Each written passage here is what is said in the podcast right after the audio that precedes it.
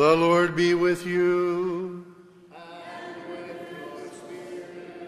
A reading from the Holy Gospel according to Matthew.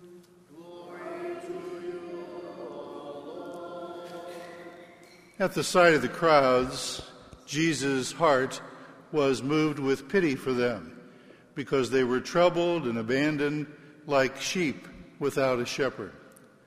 Then he said to his disciples, The harvest is abundant, but the laborers are few. So ask the master of the harvest to send out laborers for his harvest. Then he summoned his twelve disciples and gave them authority over unclean spirits to drive them out and to cure every disease and every illness. The names of the twelve apostles are these First, Simon called Peter and his brother Andrew, James the son of Zebedee and his brother John, Philip and Bartholomew, Thomas and Matthew the tax collector, James the son of Alphaeus and Thaddeus, Simon from Cana, and Judas Iscariot who betrayed him. Jesus sent out these twelve after instructing them thus Do not go into pagan territory or enter a Samaritan town. Go rather to the lost sheep of the house of Israel. As you go, make this proclamation The kingdom of heaven is at hand. Cure the sick, raise the dead, cleanse lepers, drive out demons. Without cost you have received, without cost you are to give. The Gospel of the Lord. Praise to you, Lord Jesus Christ.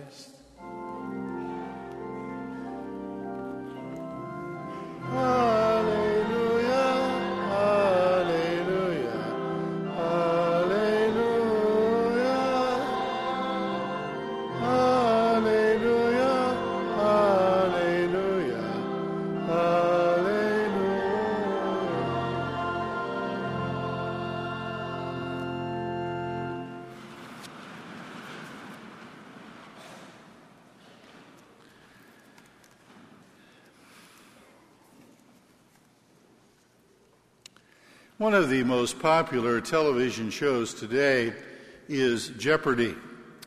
There is even a competition phase before one is really allowed to be a contestant. In other words, to even get on the show, you have to be really smart. Recently, the question was about the opening of the Lord's Prayer. One word was missing. Contestants needed to fill in the blank for Our Father, who art in heaven, this be thy name. Not one of the three geniuses knew the answer. What is hallowed be thy name? We would think such smart people who qualify to be Jeopardy contestants would know this.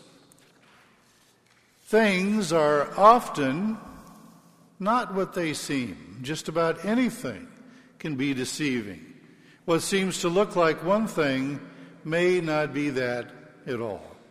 What appears to be good or bad can turn out to be just the opposite. We must look deeper. The sad situation with the Jeopardy contestants is just one example. Supposedly smart people. But this speaks volumes, not only about where we are in society, but why we are where we are in society. In a great country that appears to be based on godly principles, we are becoming a godless society. We have a multitude of disgusting idols which we now worship instead. The best selling book in the world today is still the Bible. That sounds great. It should follow then that the Bible is also the most read book in the world. Evidently not. The Bible must be like a treadmill. Lots of people have them, but lots of people also don't use them. And worse yet, Many things are not what they appear to be on purpose, it is deliberate. Names have been changed to protect the guilty. Abortion is clearly murder, yet we call it choice. Pornography is simply perverted trash, so we call it adult entertainment. It's easy to find on sin.com. So many things sound good, they look good, but things are not always what they appear to be. We tend to forget why Christ came. We have lost track of the fact that Jesus came to save us from sin. Plus, we have lost the meaning of sin, let alone that our Lord came to save us from it. In fact, we kind of like we kind of like sin. We're willing to take our chances, wallow around in it, enjoy it before we lose it. We're like the man who worked in the brewery. This worker fell into a huge vat of beer. He drowned. His wife grieved. She said her poor husband didn't even stand a chance. And that's what the wife thought until she was informed that he had gotten out of the vat three times to go to the bathroom before he drowned. We have all lost sight of how horrible sin is. Emphasis is only on how sin affects us. Sin can make us unhappy, but the real problem with sin is that it offends God. God is love, absolute love. Sin is an outrageous, despicable response to the love God has for us. That's the meaning of devotion to the Sacred Heart of Jesus. Sin breaks his heart. It's a slap in his face. He loves us so much, and here is what he gets in return. We've lost sight of what a sick thing sin is. How soon we forget why Christ was crucified. Yet, we are still saved. We are saved, not will be saved, can be saved. Salvation is already ours, if, if we want it. In spite of our ingratitude, Christ saves us. Even though we live like we couldn't care less, God is here for us. In today's epistle, St. Paul wrote to the Romans that we can boast of God through our Lord Jesus Christ, through whom we have now received reconciliation. St. Paul would never go around asking people if they were saved. He said it was a done deal.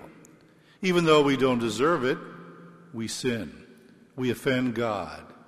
But He still wants to save us. Jesus died to free us all from sin.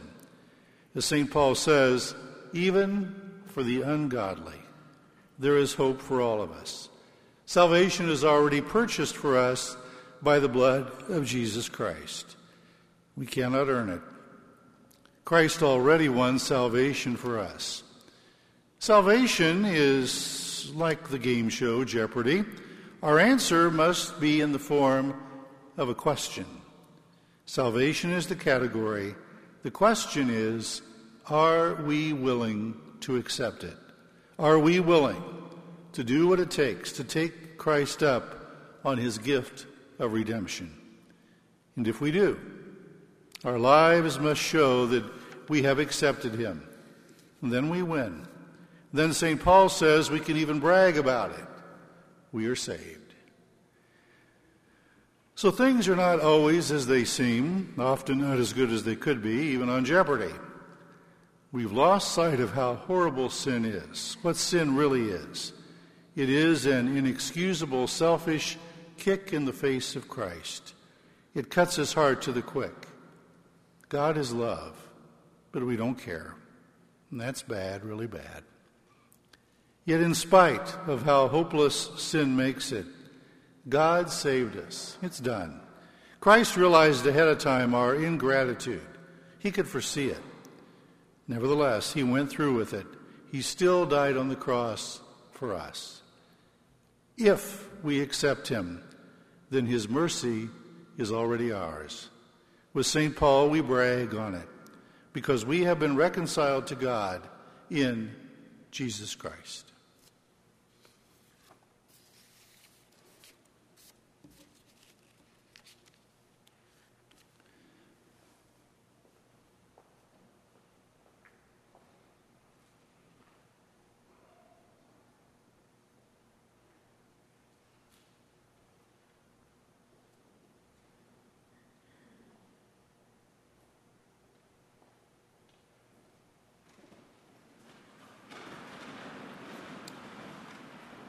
I believe in one God, the Father Almighty, maker of heaven and earth, of all things visible and invisible. I believe in one Lord Jesus Christ, the only begotten Son of God,